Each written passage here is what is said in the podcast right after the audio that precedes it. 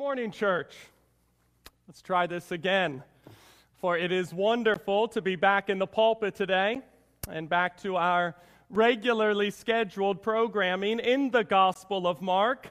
As today we will be picking up right where we left off almost a month ago by looking this morning at Mark chapter 3, verses 7 through 12, or where a great crowd follows Jesus Christ.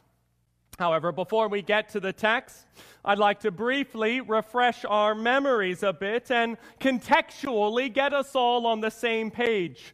Because previously, in case you forgot, church, Jesus Christ, he had repeatedly found himself caught up in quite a bit of controversy.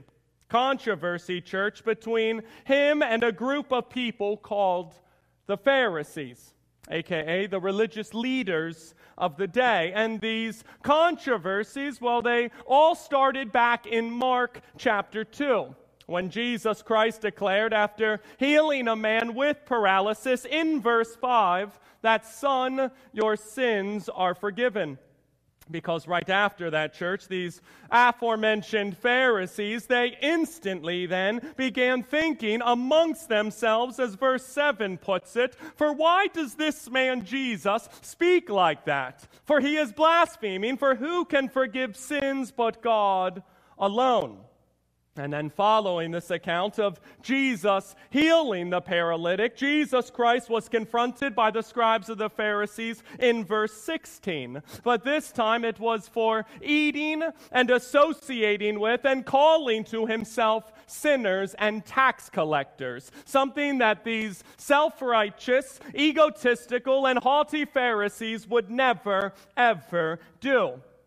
And then, as Ricardo preached on a couple weeks back, Jesus Christ was again confronted by a group of people in verse 18, a group of people that very likely included that of the Pharisees because Jesus' disciples were not fasting, like the Pharisees or even like John's disciples.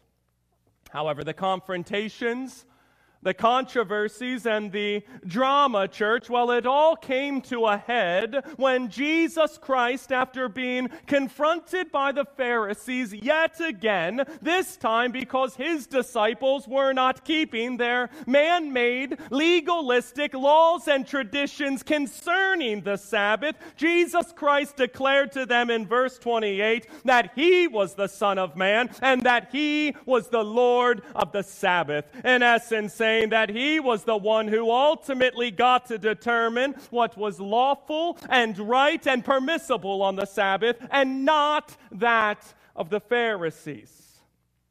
To which the Pharisees then, church, began watching Jesus Christ in order to be able to accuse him. And thus, when they, the Pharisees, saw Jesus Christ unapologetically heal a man with a withered hand on the Sabbath, well, the Pharisees then immediately held counsel with a group of people called the Herodians in order to figure out a way how to destroy Jesus Christ or ultimately how to kill Jesus Christ. Which is right where we left off in the text prior to Christmas and right where we are going to pick up in the text today. Which leads us to our thesis statement this morning, church, or to the main theme of our sermon this morning, which is this Christian ministry can be hard work, and it should be a humble work. Christian ministry can be a hard work, and it should be a humble work. So at this time, let's open our Bibles up to the Gospel of Mark. As this morning, we'll be looking at Mark chapter 3, verses 7 through 12. Again, we are in the Gospel of Mark this morning, church, looking specifically at Mark chapter 3, verses 7 through 12, where John Mark, under the inspiration of the Holy Spirit, writes Jesus withdrew with his disciples to the sea, and a great crowd followed from Galilee and Judea and Jerusalem and Idumea and from beyond the Jordan and from around Tyre and Sidon. When the great crowd heard all that he was doing, they came to him, and he told his disciples to have a boat ready for him because of the crowd, lest they crush him. For he had healed many, so that all who had diseases pressed around him to touch him. And whenever the unclean spirits saw him, they fell down before him and cried out, You are the Son of God. And he strictly ordered them not to make him known. Let's pray.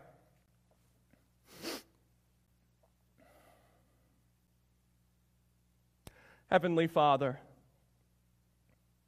Lord, in the midst of the ice and the freezing rain and the rain coming down right now and technology and its many difficulties, Father, we ask that you clear our minds of all the distractions of the world all the jobs that we have, all the things going on around us, and let us focus on your word this morning. Father, you have called us on this day to go over this particular text. There is something beautiful that you hope to communicate to us, each and every one listening. And although we cannot gather in person this morning, Father, I pray that this text be edifying, be convicting, and be profound to each and one of the saints listening to it this morning. Father, I pray that you help this morning my lisping and stammering tongue. Lord, I pray that I communicate well your word to this dear flock and to anyone else listening this morning. Lord, remove any distractions in my head and, and in anyone's head this morning and at this time, let us focus solely on you. Father, we pray that you glorify yourself in and through this sermon this morning, we pray. In Jesus' name, amen. Our first of two points this morning, church, is this. Point number one Christian ministering to others can be hard work. Christian ministering to others can be hard work. Verses 7 through 10, which reads Jesus withdrew with his disciples to the sea, and a great crowd followed from Galilee and Judea and Jerusalem and Idumea and from beyond the Jordan and from around Tyre and Sidon. When the great crowd heard all that he was doing, they came to him, and he told his disciples to have a boat ready for him because of the crowd lest they crush him. For he had healed many, so that all who had diseases pressed around him to touch him. So Jesus Christ, after his repeated conflicts with the Pharisees and being aware, as Matthew chapter 12 puts it, that the Pharisees now want to destroy him, Jesus Christ then decides, verse 7, to withdraw with his disciples to the sea or to go out to the Sea of Galilee. However, although Jesus and his disciples decided to withdraw to the sea, that doesn't mean, church, that Jesus is now all alone. In fact, as we also see in verse 7, a great crowd actually followed Jesus Christ out to the sea. Now, this idea of a crowd following Jesus Christ certainly is not new to us. For as we have already seen in the Gospel of Mark, pretty much the whole city of Capernaum gathered together and brought their sick and their demon possessed to Jesus Christ after he healed Simon's mother in law back in chapter 1. And then, after Jesus Christ healed many of them, the very next morning, church, as verse 37 puts it, everyone then was looking for Jesus Christ so that he could heal even more. Therefore, this idea of Jesus Christ attracting large crowds, it shouldn't really come as a surprise to us. However, what is a bit surprising here is that the crowds who are now coming out to see Jesus Christ not only are Jews, church, from Galilee and Judea and Jerusalem, but they are also Gentiles or non Jews who are coming out from beyond the Jordan and from around Tyre and Sidon. Because, verse 8, they had heard all that Jesus was doing, meaning they went out to Jesus Christ for the healing, for the restoring, for the cleansing, and for the curing, for they went out to see Jesus Christ and his power displayed, church, and to see him cast out many more demons. And thus, when John Mark here says in verse 7, church, that a great crowd followed Jesus Christ, and again in verse 8, that a great crowd heard all that Jesus was doing and they came to him, he's not talking like 10 people here, church nor is he talking like 50 people here, nor is he talking like 100 people here, or 200 people here, or even that of 500 people here, but instead, as numerous scholars have pointed out, Mark here is likely talking about thousands upon thousands of people here, church, for that is the size of the crowd who went out to Jesus Christ at the Sea of Galilee. To which Jesus Christ then, well, he tells his disciples in verse 9 to have a boat ready for him because of the crowd, lest they crush him. Which leads to the question for why on earth does Jesus Christ here think that this crowd, who obviously came out to see him, heal the sick, give sight to the blind, and to perform miracle after miracle, might now all of a sudden potentially crush him? And the answer to that question is, as we see in verse 10, for he, Jesus Christ, had healed many, so that all who had diseases pressed around him to touch him. Meaning, as James Brooks explains, you have a scene here, church, where pushing and shoving and downright commotion is taking place amongst thousands and thousands of people because they, the diseased here, likely believe that if they could just touch Jesus Christ, that they then would ultimately be healed. Now, keep in mind here, church, for as Mark chapter 1, verse 38 points out, the primary focus of Jesus' ministry at this stage is to preach. Or, as Luke chapter 4 puts it, it is to preach the good news of the kingdom of God. And yet, thousands upon thousands of people here are going out to Jesus Christ and swarming Jesus Christ and pressing in on Jesus Christ, not because of the message of Jesus Christ, nor because of the preaching or the teaching of Jesus Christ, but instead only because of the miracles they wanted Jesus Christ to perform. In essence, as Daniel Akin concludes, the crowds here, they did not care about Jesus Christ, but instead they only cared about what they could get from Jesus Christ, which too often will be the experience of those who work hard for Jesus Christ as well. For the people you serve, Christian, they will impose on you and will oftentimes not even give it a second of thought for that is the nature of the work. And thus, with that being said, I think it would be wise for us, church, to pause here for a second and to realize that Christian ministry, that laboring for the kingdom of God and that doing the work of the Lord, that it can be hard. And thus, do not get, off get caught off guard brother Christian, sister Christian, when you zealously seek to minister and to love and to serve and to display the gospel of Jesus Christ to those around you. And certain people only come to you, Christian, for the meals that you can offer them, or for the rent that you could pay for them, or for the resources that you could give them, or for the money that you could potentially shell out for them, and not for the Savior who you so desperately seek to make known to them.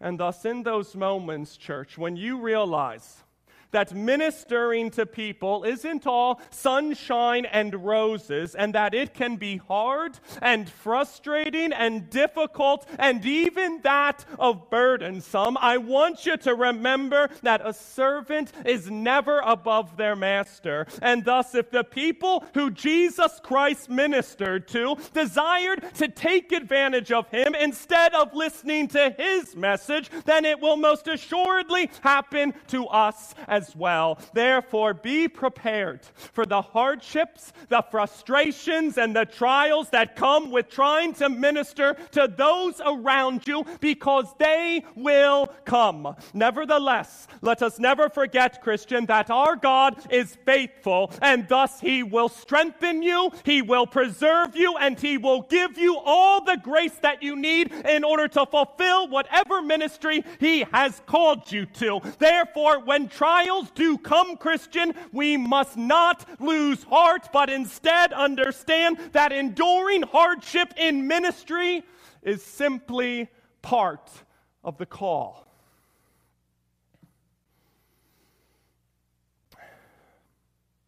Which brings us to point number two, which is this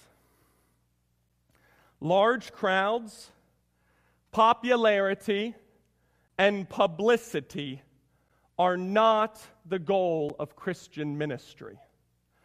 Large crowds, popularity, and publicity are not the goal of Christian ministry. Verses 10 and 11, which reads And whenever the unclean spirits saw him, they fell down before him and cried out, You are the Son of God. And he strictly ordered them not to make him known. So, as we see here in verse 11, not only does this large crowd consist of those who are diseased and disabled and unwell, but also part of the crowd on this day are those who are possessed, verse 11, by unclean spirits. So, again, church, let's review here. The religious leaders of the day, they now want to kill Jesus Christ. And thus, Jesus Christ, who is aware of this, he then decides to withdraw with his disciples to the sea. However, upon doing so, literally thousands upon thousands of people follow Jesus Christ out to the sea in order to do everything in their power to press in on him, to get to him, and to touch him. So much so that Jesus Christ literally had to tell his disciples to have a boat ready for him because of the crowds, lest they crush him.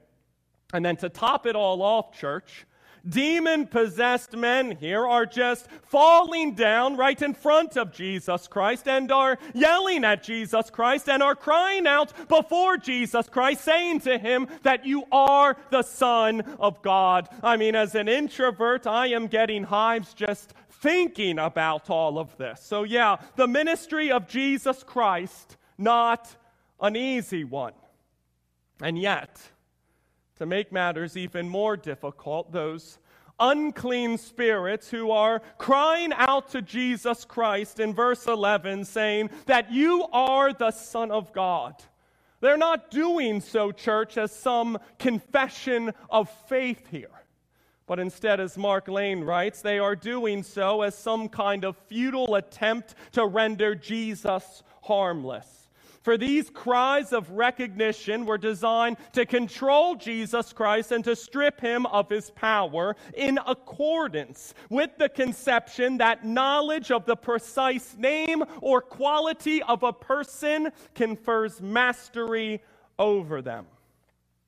And thus, Jesus Christ, then, amidst all this chaos and yelling, pushing and shoving and having bodies falling down all around him, he strictly then orders these unclean, wicked, and demonic spirits in verse 12 to not make him known, which seems to be just so counter, church, of everything we see in the world today.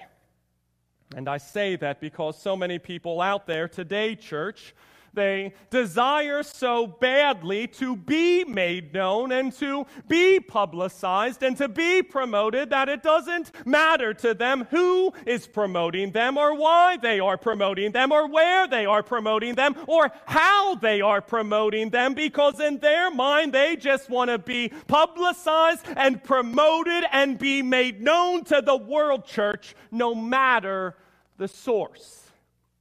And I so so, so wish that that type of vain and worldly ambition was something that only manifested itself within our secular world and not in that of evangelical America today.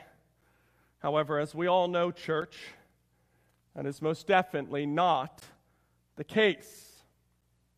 For as D.L. Moody writes, one of the most humble characters in the Bible was a man by the name of John the Baptist. For when they sent a delegation to him and asked if he was Elijah or this prophet or that prophet, he said to them, No. Now, he could have said some very flattering things about himself. Like he could have said, I am the son of the old priest Zachariah. For have you not heard of me and my fame as a preacher? For I have baptized more people than any man living, and the world has never seen a preacher like me. And honestly, I believe, says Moody, that in our present day, most men standing in his position would do just that. Moody goes on to share that on a railroad car some years ago, he heard a man talking very loudly so that all the people on the train could hear him. And he said that he had baptized more people than any man in his denomination. And he shared how many thousands of miles he had traveled, how many sermons he had preached, how many open air services he had held. Until Moody got to the point that he had to hide his face because he was so ashamed of his boasting or of his desire to make himself known. For Kent Hughes wrote, Church, concerning our text this morning we must not allow crowds or popularity to seduce our ministries. And thus, I just want to make one thing perfectly clear to you all this morning.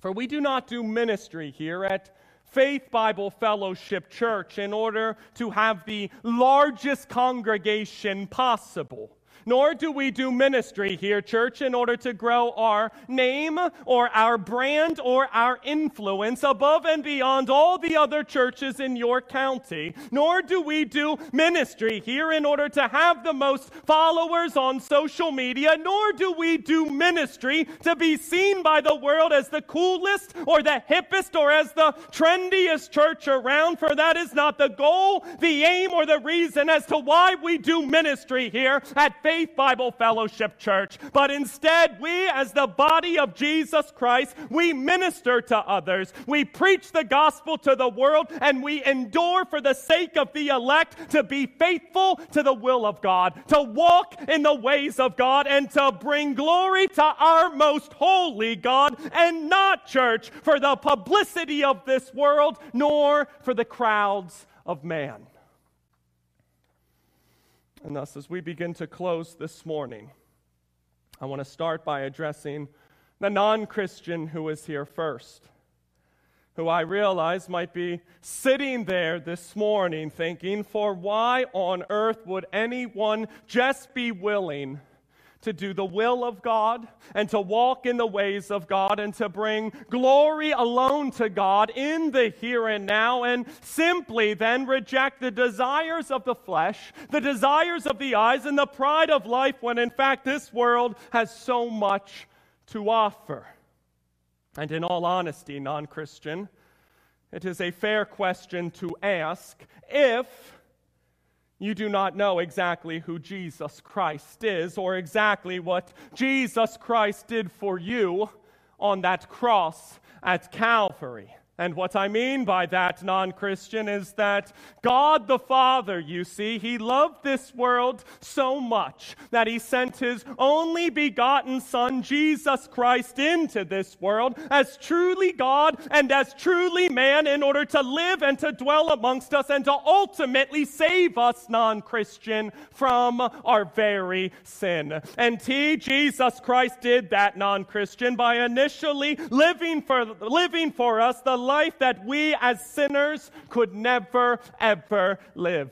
Meaning that although Jesus Christ was tempted by sin, just like you and I, non Christian, Jesus Christ, he never sinned, but instead lived a perfect and faithful and flawless life here on earth, whereby he was able to fulfill the law of God, non Christian, for the children of God. However, not only did Jesus Christ come into this world to keep the law of God for the children of God, but he also came into this world to pay the price for their redemption, in that he, Jesus Christ, willingly gave up his life, non Christian, as the propitiation for their sin, or as the wrath removing sacrifice for their sin, by dying a sinner's death on that cross at Calvary, so that through his wounds, non Christian, the children of God could eternally be healed. And we know this to be true because three days later, Jesus Christ, he did not stay dead or buried in some grave, but instead, three days later, Jesus Christ, he was raised for our justification in that he rose from the dead and defeated sin and destroyed death once and for all, and now offers eternal life, non Christian, to all who place their trust in him. Thus, let today be the day, non Christian, that you turn from your sin. Let today be the day that you repent of your sin and you place your trust in Jesus Christ and in Christ alone as the only one who can forgive you of your sin, as the only one who paid the price for your sin, who died for your sin, and can clothe you then in his perfect life and reconcile you back to God forever. For God Himself said, non Christian, that whoever believes in the Lord Jesus Christ, he will be saved. Therefore, let today be the day, non Christian, that you turn from the world, that you turn from your pride and turn from that idol that you are building of yourself and repent and place your trust in Jesus Christ. And today will be the day you are forgiven of your sins and given the gift of eternal life.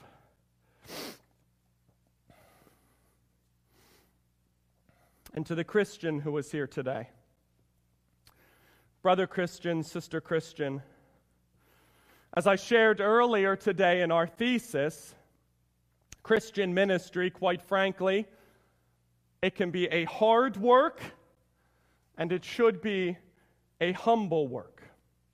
And thus I realize that you might be sitting there this morning, Christian, thinking quietly to yourself, well, then, why do it?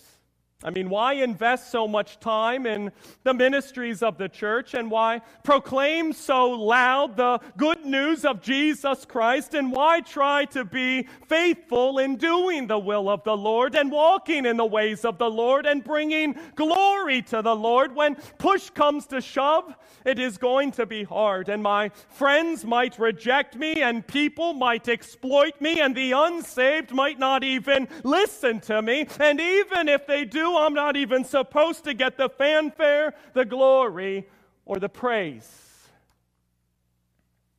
And thus, why in the here and now? Should I, as a Christian, press on in gospel ministry and persevere in the work of the Lord and to continue to endure for the sake of the elect, all while not receiving the pride of life that so many of my non Christian friends who I'm trying to minister to are receiving quite abundantly in the here and now? And to answer that question, Christian, I want to consider for a second the opening chapters in the book of Genesis. Whereas we see in Genesis chapter 4, Cain, who was the son of Adam and Eve, that after he killed his brother Abel, it says that he had a son named Enoch, and that he named the city that he built after his son. Whereas Seth who was another son of Adam and Eve, he had, as part of his family line, a man by the name of Enoch as well. However, this Enoch, church, as it says in Genesis chapter 5, he walked with God and then he was not, for God took him. To which, as one commentator writes, this Enoch, Seth's Enoch, he understood that it was more important for him to walk with the Lord than to establish a legacy of his own in this world with a city named after him. And thus the Lord rewarded Enoch by relocating him to heaven. In essence, church, if you walk faithfully with the Lord and follow the will of the Lord and press on for the sake of the Lord and reject establishing your name instead of the name of the Lord, then you too, Christian, like Enoch, will eventually dwell eternally with the Lord. Therefore, do not get caught up, Christian, in seeking the comforts and the luxuries and the leisures of this world above and beyond Jesus Christ, or in trying to gain a big crowd or a big following or to be promoted and loved and publicized by this depraved world around you. But instead, in all that you do, Christian, be willing to die to self, to do the work of the Lord, and to glorify His name and not that of your own. And I say that because this world, Christian, and all of its comforts and luxuries and conveniences and shrines, they will all pass away, whereas the one who does the will of the Lord, church, he will not pass away, but instead he will abide with the Lord forever and ever and ever, which is infinitely better, church, I promise you, than getting some vanity or some likes on your social media accounts. And thus it is my prayer that we as a church body be strengthened by the grace that is in Christ Jesus in order to endure the trials that we may face as we minister to the world around us. And that by that same grace we also remain humble and meek and gentle and do not become prideful about our name or about any of our gifts. But instead let us remain faithful to the task, Lord, of enduring for the sake of the elect of throwing gospel seed in every direction and striving to grow in the unity of the faith as you, Father, work in and through us. And thus, if the people that we have been called to minister to do try to take advantage of us, Lord, let us not harden our hearts toward them. Or if the people we have been called to minister to begins to grow, let us also not become prideful about that either. But instead, in all that we do, Lord, let your will be done and not that of our own. Forgive us a heart, Father, where we absolutely do desire to see ourselves decrease so that through our good works, your name, your fame, and your glory, Father, may continue to increase. Let's pray. Heavenly Father, Lord, how timely this message is. Father, I pray that we as a church body continue to humble ourselves, to be gentle with each other, meek with each other, and with those we come into contact with in this outside world. Yes, Father, people will come to us, they will try to manipulate us, take advantage of us. Lord, we need to take proper precautions in protecting ourselves but we have been called to endure, to throw gospel seed everywhere in this world and endure for the sake of the elect. Let us do so faithfully. And Father, if it is your will to grow this ministry here at Faith Bible Fellowship Church numerically, Father, let us not boast in our own skills, our own giftings, our own wisdom, but solely boast in you. Father, we seek to be faithful to you as we minister to each other and minister to this world. Father, you be glorified by everything this church does. That is our prayer, we pray. Father, to you be the glory forever and ever. Amen. Our benediction this morning, church, should sound familiar. It comes from 2 Timothy chapter 4, verse 5, where Paul writes to a young Timothy, As for you, always be sober minded, endure suffering, do the work of an evangelist, fulfill your ministry. I love you all, church. I miss you. Go in peace.